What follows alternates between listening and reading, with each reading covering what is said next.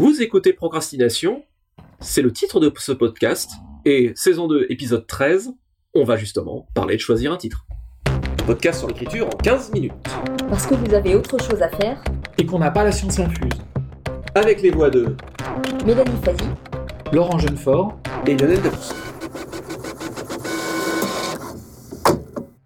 Alors les titres de nouvelles, haïku, recueils, romans, séries, etc. On va donc parler du choix de ces titres, euh, comment on le fait, euh, comment ça, comment ça fonctionne, etc. Mais avant toute chose, finalement, pourquoi est-ce qu'on intitule euh, nos, titres et les œuvres littéraires Qu'est-ce qu'on met dans un titre? Pourquoi on les nomme et pourquoi d'ailleurs on n'appellerait pas, comme parfois c'est le cas dans l'art contemporain, sans titre numéro 42 Bah oui, après tout, en poésie, une partie des poésies classiques n'avait pas de titre. C'était le, premier hémistiche ou les premiers mots. Moi, j'ai l'impression que c'est un, peu devenu. euh, ça s'est imposé en fait au cours du temps. C'est un peu le, nom propre, le nom patrimonial du roman. C'est une façon de lui donner euh, son nom de famille en fait, d'une certaine manière. C'est pour ça que c'est qu'il faut pas rater son coup. Hein, d'a- D'ailleurs, pour moi, trouver un titre, c'est un acte littéraire très fort même si ça appartient pas au texte, c'est extra romanesque. On n'est pas dans le roman. Une fois qu'on pose le titre, en fait, c'est un peu le lien entre le lecteur et l'auteur. C'est littéraire. D'ailleurs, c'est presque intégralement basé sur l'inspiration. Euh, j'allais rebondir, moi je suis d'accord avec cette idée de, de premier lien. J'avais noté pour moi c'était le premier contact d'un lecteur avec un texte. Est-ce qu'il va lui donner Ouais. envie ou pas? Et effectivement, il y a un impact en fait très très fort dans le titre parce que tout de suite c'est. On parle souvent de promesses narratives et pour moi le titre en est une. Le titre c'est euh, Bonjour, je vais vous raconter une histoire, venez. Et le titre va déjà quelque part renseigner. Pour moi, il y a une forme d'effet d'annonce. Par exemple, déjà, on a un, un ton qui peut nous dire si on est dans un texte qui est euh, effrayant ou comique. J'avais pensé au titre de Lovecraft quand on tombe sur euh, l'abomination de Dunwich. On se Oui. dit que ça va pas être un titre comique. Et à l'inverse, euh, je pensais au titre de Gudule qui s'appelait La ménopause des fées. On se doute que là, c'est pas un roman d'horreur, par exemple. Donc déjà, il y a, il y a une première approche, quelque chose qui, qui nous donne un premier élément et qui, idéalement, doit, euh, je pense, intriguer. J'ai envie de dire, euh, on tombe là-dessus, on se dit tiens, mais qu'est-ce que le titre raconte une promesse d'histoire? Qu'est-ce quelle est l'histoire derrière ça? Il faut que le titre donne envie, je pense. Et je... ouais, ouais. Oui. C'est c'est un mélange de, de familiarité qui est donné par l'esthétique du titre, je pense aussi, et d'originalité. C'est ça qui va faire le choc, je pense aussi. C'est que c'est voilà, c'est un mélange de voilà, il faut faire sens ou euh, faire un opposé. Hein. Euh, moi, par exemple, j'avais un titre qui s'appelait Les chasseurs de sève. C'est très joli, les chasseurs de sève, et je l'avais retenu uniquement pour la sonorité, mais ça ne veut rien dire en fait en soi. On ne chasse pas de la sève. Mais bizarrement, ça fonctionne parce qu'il y a une musique et ça fonctionnait sur la musique. C'est comme euh, j'avais aussi un roman qui s'appelait La mécanique du talion. Ça fonctionnait par le rythme, en fait. La mécanique du talion. Et par les assonances, etc. J'ai tendance à fonctionner comme toi, en fait, et à chercher quelque chose qui va soit produire un effet, euh, j'ai envie de dire poétique, c'est peut-être un grand mot, mais quelque chose Oui, de oui. complètement inattendu, mettre deux mots qui n'ont rien à voir ensemble, ou quelque chose sur lequel on s'arrête en se disant tiens, mais qu'est-ce que qu'est-ce qui se passe? Et c'est quelque chose qui me frappe, c'est quand on discute avec des lecteurs et qui nous posent souvent la question du titre, pourquoi un titre? Je me rends compte qu'ils focalisent beaucoup sur la question du sens, qu'est-ce que veut dire ce titre, et qu'ils se rendent pas compte que parfois justement c'est la sonorité qui a primé ou c'est l'impact. Pour moi, la sonorité dans un titre est souvent beaucoup plus importante que le sens. Enfin, les deux peuvent coexister. Mais la sonorité, pour moi, dans un titre, prime sur le sens. Bah, euh, tu disais en fait que ça indiquait le registre, en fait. Oui. Et ça, c'est super important, je trouve. Parce qu'en fait, le titre dépend de la culture dans lequel on est. Et dans lequel l'auteur il est, et dans lequel il va faire appel à la culture du lecteur aussi. Dans mon cas personnel, c'est français, maintenant, science-fiction. Si- S'il faut voir toutes les connotations euh, impliquées dans les titres de mes romans et de mes nouvelles, c'est ça, c'est des titres en français, contemporains et de science-fiction. Par exemple, euh, certains de mes titres sont des références à ma culture SF. Par exemple, j'avais écrit un roman qui s'appelait Une porte sur les terres. C'était une référence explicite à Une porte sur l'été de Robert Heinlein même si le roman n'avait rien à voir. C'était juste une sorte d'appel du pied. Vous voyez, je vais vous livrer un récit de science-fiction qui s'assume parfaitement en tant que récit de science-fiction. La preuve, je m'intègre dans l'histoire de la science-fiction d'une certaine manière. Donc c'est euh, voilà où, par exemple, dans La Gueule du Dragon, c'était un roman de hard science-fiction, donc de la science-fiction euh, hyper réaliste, mais qui était un clin d'œil à de la fantasy. Donc c'est pareil, je faisais appel un peu à la culture geek d'une certaine manière, où euh, quand tout lecteur de science-fiction a lu de la fantasy. Donc c'est une manière de dire, voyez, on est dans l'imaginaire et on brasse des images de l'imaginaire. Voilà. Ça, ça explique peut-être tout ce, je suis tout à fait d'accord avec tout ce que vous dites, bien sûr, et ça explique peut-être en fait pourquoi est-ce qu'il y a tellement en français de, de titres qui sont calqués sur le schéma qui est le X de Y. Le que- bidule du machin. Le bidule du machin, tu vois, voilà. Donc euh, voilà, on t'a utilisé la mécanique du talion, euh, Jardin des silences euh, pour Mélanie, et moi j'ai la messagère du ciel. Donc on a et c'est alors c'est pas juste une question de, de cliché ni rien, c'est que ça paraît la formule la plus allusive et en même temps celle où on peut mettre le plus de signal en fait, de plus de sémantique dans cette construction là. Et ça se retrouve aussi dans la traduction. C'est pas un hasard, c'est pas c'est pas une facilité, c'est que ça donne vraiment le, le plus grand rapport euh, signal-bruit. Nine Princes in Amber de Zelazny, c'est devenu Les Neuf Princes d'Ambre en français. À nouveau, le bidule du machin. Ce qui est important, évidemment, c'est de maximiser justement le, signal et l'évocation dans ça crée la curiosité. Moi, j'ai une, euh, anecdote euh, euh, juste en passant là-dessus. La messagère du ciel à la base, alors maintenant le, plan a légèrement changé, mais donc le plan original des dieux sauvages, euh, dans mon cas, il y avait la messagère du ciel et la fureur de la terre et puis l'héritage de l'empire. Et à la base, ils étaient censés s'appeler la messagère de Ware, la fureur d'Aska et l'héritage d'Azretia. Et je me suis dit, c'est naze, parce qu'en fait, personne ne sait, à moins de lire le bouquin ou de connaître l'univers, qui sont Ware, Aska et Azretia.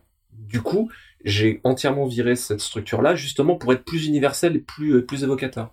Et en fait, euh, ça me paraissait marcher bien mieux. Avec le titre, évidemment, on se fait plaisir, comme vous disiez, c'est un acte littéraire, mais je pense qu'il faut faire gaffe à se faire un peu trop plaisir, justement. Il faut pas oublier que c'est un pont qui est jeté sur le, le- qui est jeté, euh, pas sur le lecteur, Sur le lecteur. vers le lecteur, le pauvre, pardon, pour, euh, Imagine ce lecteur qui se reprend un, un pont sur la tête. c'est comme ça que termine Star Trek Generations. Pendant des années, il y avait Captain on the Bridge, et ça a fini par Bridge on the Captain. Donc ouais, donc cet aspect évocateur, c'est vraiment le qu'on a dit euh, plusieurs fois, hein, le raconter une histoire, c'est tendre la main en disant viens avec moi, ami lecteur, tu vas voir, je te raconter une histoire, ça va être cool, et le titre doit et s'efforcer de retransmettre ça. Donc vous parlez de sonorité, est-ce que vous avez des trucs ou astuces pour trouver des... Bah, pas forcément des trucs ou astuces, c'est que, ben, comme souvent, il y a deux cas de figure. Des fois, le titre s'impose tout seul et on sait immédiatement que c'est celui-là et pas un autre. Ah, voilà. Et des fois, on rame, on rame, on cherche, on essaie, ça marche pas. Et parfois, c'est quelqu'un d'autre qui nous, qui nous trouve le titre. J'avais établi qu'il y avait plusieurs types, moi, de, de titres. Qu'en général, je, je tâtonne entre les uns et les autres quand je trouve pas. Il y a le titre qui fait allusion à un élément clé de l'intrigue. Il se trouve qu'il y a tel objet, telle, telle chose qui est dans le texte et on va axer là-dessus. Ou ça peut être le personnage. Beaucoup de titres sont le nom du personnage, mais souvent c'est un peu frustrant. C'est un petit peu facile. J'ai eu un certain nombre de titres qui étaient des phrases directement tirées du texte. C'est quand j'avais traduit le recueil de Lisa Tuttle Ainsi naissent les fantômes. C'est un titre qui s'est imposé en fait comme ça. C'était au départ le titre de la préface. Et c'était tout simplement le début d'une phrase de la préface et j'avais adoré la sonorité de ce bout de phrase. Mhm. Et ça s'est imposé comme titre du recueil. Et parfois on voit aussi, ce qui est un petit peu plus délicat à manier, quelque chose qui est une référence à autre chose, par exemple des citations d'un autre auteur. Et je pensais soit euh, le, le cycle de la culture de Ian Banks qui a cité plusieurs fois des extraits de poèmes de T.S. Eliot comme titre, ou euh, un roman que j'adore de Carson McCullers qui s'appelle Le cœur est un chasseur solitaire, c'est une référence à un poème. Ça n'a rien à voir avec le contenu du livre. Et je crois que c'est l'éditeur qui l'avait choisi. Donc on a vraiment plein de manières différentes de chercher. De vraiment euh, paraphraser le texte quelque part à aller chercher complètement ailleurs quelque chose qui l'évoque.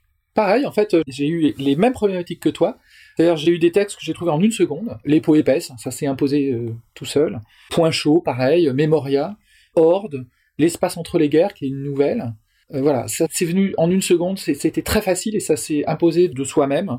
Ou alors j'ai mis des semaines, voire des mois. euh, mais ça n'augure pas du résultat. Ça veut pas dire quelque chose qu'on a trouvé tout de suite et, et un meilleur titre que un titre sur lequel on va galérer pendant des mois. Des fois, par exemple, Crime, Alien et Châtiment, ça fonctionne très bien. J'ai fait v- 25 essais, j'ai soumis 25 essais à l'éditeur avant qu'il me prenne celui-là. Les Chasseurs de Sèvres, pareil, j'ai mis très longtemps. L'Humaine, c'est l'éditeur qui me l'a trouvé. Parce que euh, le mot colonie, euh, qui était le, le titre originel, était déjà pris par un autre euh, auteur. C'était un bouquin des, des années 70. Je pensais que de l'eau avait coulé sous les ponts. Et non, en fait, il est tombé sur la tête du capitaine, effectivement. Donc ça n'a pas marché. Et en fait, la décision du titre, des fois, on est... euh, Moi, par exemple, Point chaud, qui est un titre auquel je tenais vraiment, j'ai dû le défendre, bec et ongle, face à l'éditeur qui était très très peu enthousiaste dessus. euh, Mais j'ai tenu bon et il a euh, cédé et je pense qu'il regrette pas euh, aujourd'hui. Colony, pour le coup, il a pas cédé. Donc, du coup... Et en fait, c'est la difficulté quand on s'est trouvé un titre qu'on a ruminé, voilà, où on a commencé le roman, où on l'a des fois complètement écrit, avec dans la tête ce titre-là, qui était euh, par exemple euh, Colonie pour le coup. Après, moi, ça m'a asséché complètement. J'avais plus du tout d'inspiration pour trouver un titre. Et donc, du coup, les titres que je trouvais étaient vraiment très très mauvais. Parce que pour moi, c'était Colonie, quoi. Et euh, finalement, c'est l'éditeur qui m'a dit Ah, mais c'est l'humaine. et oh, bah, je me dis Ah oui, en fait, ça colle aussi. C'est effectivement une des difficultés. Moi, j'ai eu le, même problème sur Pordam où pendant, pendant des années, le titre de travail c'était Selling Out parce que ça venait entre autres d'une chanson que j'écoutais tout le temps à l'époque. Mais euh, bon, pour un titre français, Selling Out, c'est pas top. Pendant très longtemps, ça s'appelait comme ça, et en fait, je pense, et j'ai, fini, bon, on a fini, euh, en parle avec l'éditeur, mais par trouver port d'âme, mais en allant très très loin ailleurs, en fait. Et je pense que c'est quand on a un titre de travail qui finalement fonctionne pas, il faut pas forcément chercher à le sauver. Faut aller, euh, ça c'est, intéressant. Ton exemple avec Colonie et Lumen qui ont rien à voir du coup un livre, un récit, il y a plein de dimensions dedans, et je pense qu'il euh, y a d'autres dimensions qui peuvent être aussi tout aussi euh, agréables et importantes. Il faut aller taper dans celle-là, quoi, plus que euh, d'essayer de sauver le concept d'origine qu'on avait. Alors, je pense que ça pose une question, je pense pourrait intéresser du monde, c'est un, titre est-il protégeable et dans quelle mesure? Oh, Alors, protégeable, je ne sais pas si ça veut dire quelque chose, parce qu'à partir du moment où c'est édité, on peut considérer qu'il est protégé. Parce qu'il y a cette antériorité que donne la publication d'un texte. Donc a priori, euh, je dirais que euh, il suffit que le titre soit paru pour que, bah, de fait, euh, il existe. Alors mes recherches, mais je ne suis pas juriste, donc j'invite les auditeurs qui peuvent se trouver dans cette situation à prendre un conseil professionnel d'un juriste. Mes recherches ont, sont arrivées à la conclusion que un titre peut être protégé et donc on peut éventuellement avoir des problèmes, être accusé de plagiat, etc. Si ce titre a une véritable originalité qui reflète la création de l'auteur. Par exemple, un mot seul, colonie. Après, ça dépend aussi. Ça aurait été un autre roman, c'est deux romans de SF, donc bon, c'est peut-être un peu plus tangent. Mais imaginons qu'il y ait une pièce de tête qui s'appelle Colonie, normalement, ça pose pas de problème. Parce que un mot seul, on peut pas exactement dire qu'il y a hein, le, dans le droit d'auteur, il faut être protégé, il faut qu'il y ait une œuvre de l'esprit, donc il faut qu'il y ait la personnalité de l'auteur. Dans un mot seul, c'est vraiment difficile à dire. Par contre, un titre très fort comme euh, Les écureuils de Central Park sont, titre, sont tristes le lundi, Là, pour le coup, euh, il y a véritablement une création. Oui, parce qu'il y a une idée. voilà.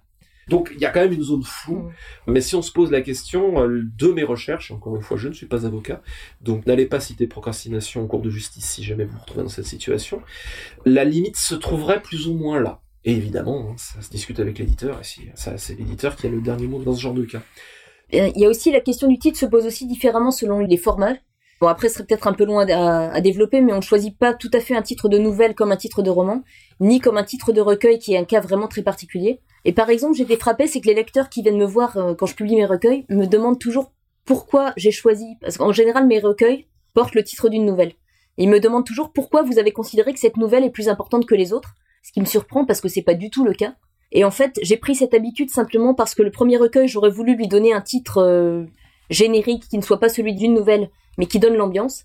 Comme par exemple un titre que j'aime beaucoup, le, recueil de Neil Gaiman Miroirs et fumées. J'adore ce titre. J'aurais aimé faire quelque chose comme ça et je n'ai rien trouvé qui marche. Et j'arrêtais pas de revenir sur, en même temps, Serpentine tout seul, j'aimais bien la sonorité. Je trouvais qu'un seul mot comme titre ça claquait, ça me faisait penser à des références musicales, titres d'albums et autres, et ça s'est imposé parce que je ne trouvais pas. Et j'ai pris ce pli à chaque fois. Et en général, j'isole un titre de nouvelle, non pas parce que la nouvelle est importante, mais parce que ce titre me paraît résonner. Hmm. Par exemple, Le Jardin des Silences. Il y avait trois titres de nouvelles dans ce recueil qui pouvaient coller comme titre euh, de recueil. Et celui-ci s'imposait parce que je me disais, il est beaucoup question de personnages qui sont dans le silence, les non-dits, etc., les secrets. On pourrait presque sous-entendre que ce Jardin des Silences, c'est l'intégralité de ce recueil. Et j'aimais bien ce double sens, en fait. Mais je considère pas du tout que un texte soit plus important que les autres, c'est simplement, on en revient à cette idée de sonorité, d'impact, de, d'effets euh, poétiques ou autres, etc. Alors la même question pourrait se poser aussi avec les titres de romans versus euh, titres de séries par exemple. Oui, avec les titres à l'intérieur, c'est-à-dire les titres des volumes. Oui. Parce que c'est un rapport entre le. Alors euh, moi j'ai que deux exemples en fait en ce qui me concerne. C'est une série qui s'appelle Horde, qui est de la fantaisie guerrière, et une série de space opéra qui s'appelle Spire. Et en fait j'ai un peu opposé la brièveté du titre du cycle au sous-titre ou au titre de chaque euh, volume, qui est plus étendu en fait. Par exemple, dans Spire, qui est le nom d'une compagnie de transport interstellaire, c'est une saga en fait, euh, c'est l'histoire de cette compagnie, une compagnie donc euh, dont les, les vaisseaux relient les planètes, différentes planètes. Et donc, le premier volume s'appelle Ce qui relie, le deuxième Ce qui divise, et le troisième Ce qui révèle. Et c'est comme trois actes, et ça symbolise bien les trois actes d'une sorte de récit fondateur. Donc là, on est vraiment dans un, une logique réellement structurelle, en fait, pour le coup. Pour euh, Horde, qui est donc rien à voir, hein, on est dans la fantaisie, dans une fantaisie guerrière euh, très euh, conanesque, qui fait penser à la Compagnie Noire, ce genre de choses. Pareil, un, titre qui claque, Horde, vraiment, donc c'est des compagnies de mercenaires au service de seigneurs, quelque chose qui, qui, fait penser au, au Moyen Âge, c'est-à-dire vraiment avec des féodalités très très morcelées, où les noms des hordes de ces compagnies portent le nom d'un animal. Du coup, chaque tome porte le nom d'un animal. Donc il y a l'ascension du serpent, le vol de l'aigle et les crocs du tigre. J'aurais pu faire la revanche de l'écureuil en tome 4, mais j'ai préféré me terminer, voilà, Central Park, mais terminer sur, euh, sur le tigre. Ça a plus de majesté. Mmh. oui, on retrouve tout à fait ce qu'on disait hein, sur le fait de, donner envie et d'évoquer et de représenter sans dévoiler. Hein. le même cas euh, avec les dieux sauvages. Dans les séries, on trouve fréquemment ces effets de miroir ou de structures semblables, comme j'ai euh, la messagère du ciel, le verrou du fleuve, la fleur de la terre, etc. Et ça permet de créer des fois un effet de rupture. Si le 4, d'ici à ce que j'y arrive, s'appelle toujours l'héritage de l'Empire, on aura eu des éléments, mais il y a une rupture qui est volontaire, euh, où on sort de quelque chose, mais en gardant le même genre de structure, mm. euh, ce qui, euh, inconsciemment, parce que personne décompose les titres comme ça, mais ce qui inconsciemment peut créer justement cet effet de représentation sans trop dévoiler et donner envie, en fait. On a un peu dépassé, mais on arrive au bout du temps imparti. Et une citation ou un titre pour terminer? Alors, en fait, on a choisi un titre radical, puisque c'est un des titres les plus longs qu'on ait pu trouver. Il s'agit du titre d'un roman de Louis Wolfson, qui est Ma mère, musicienne, est morte de maladie maligne à minuit, mardi à mercredi, au milieu du mois de mai 1977, au mouroir mémorial à Manhattan. C'est un titre encore plus long qu'un haïku. C'était Procrastination, merci de nous avoir suivis. Maintenant, assez procrastiné, allez écrire.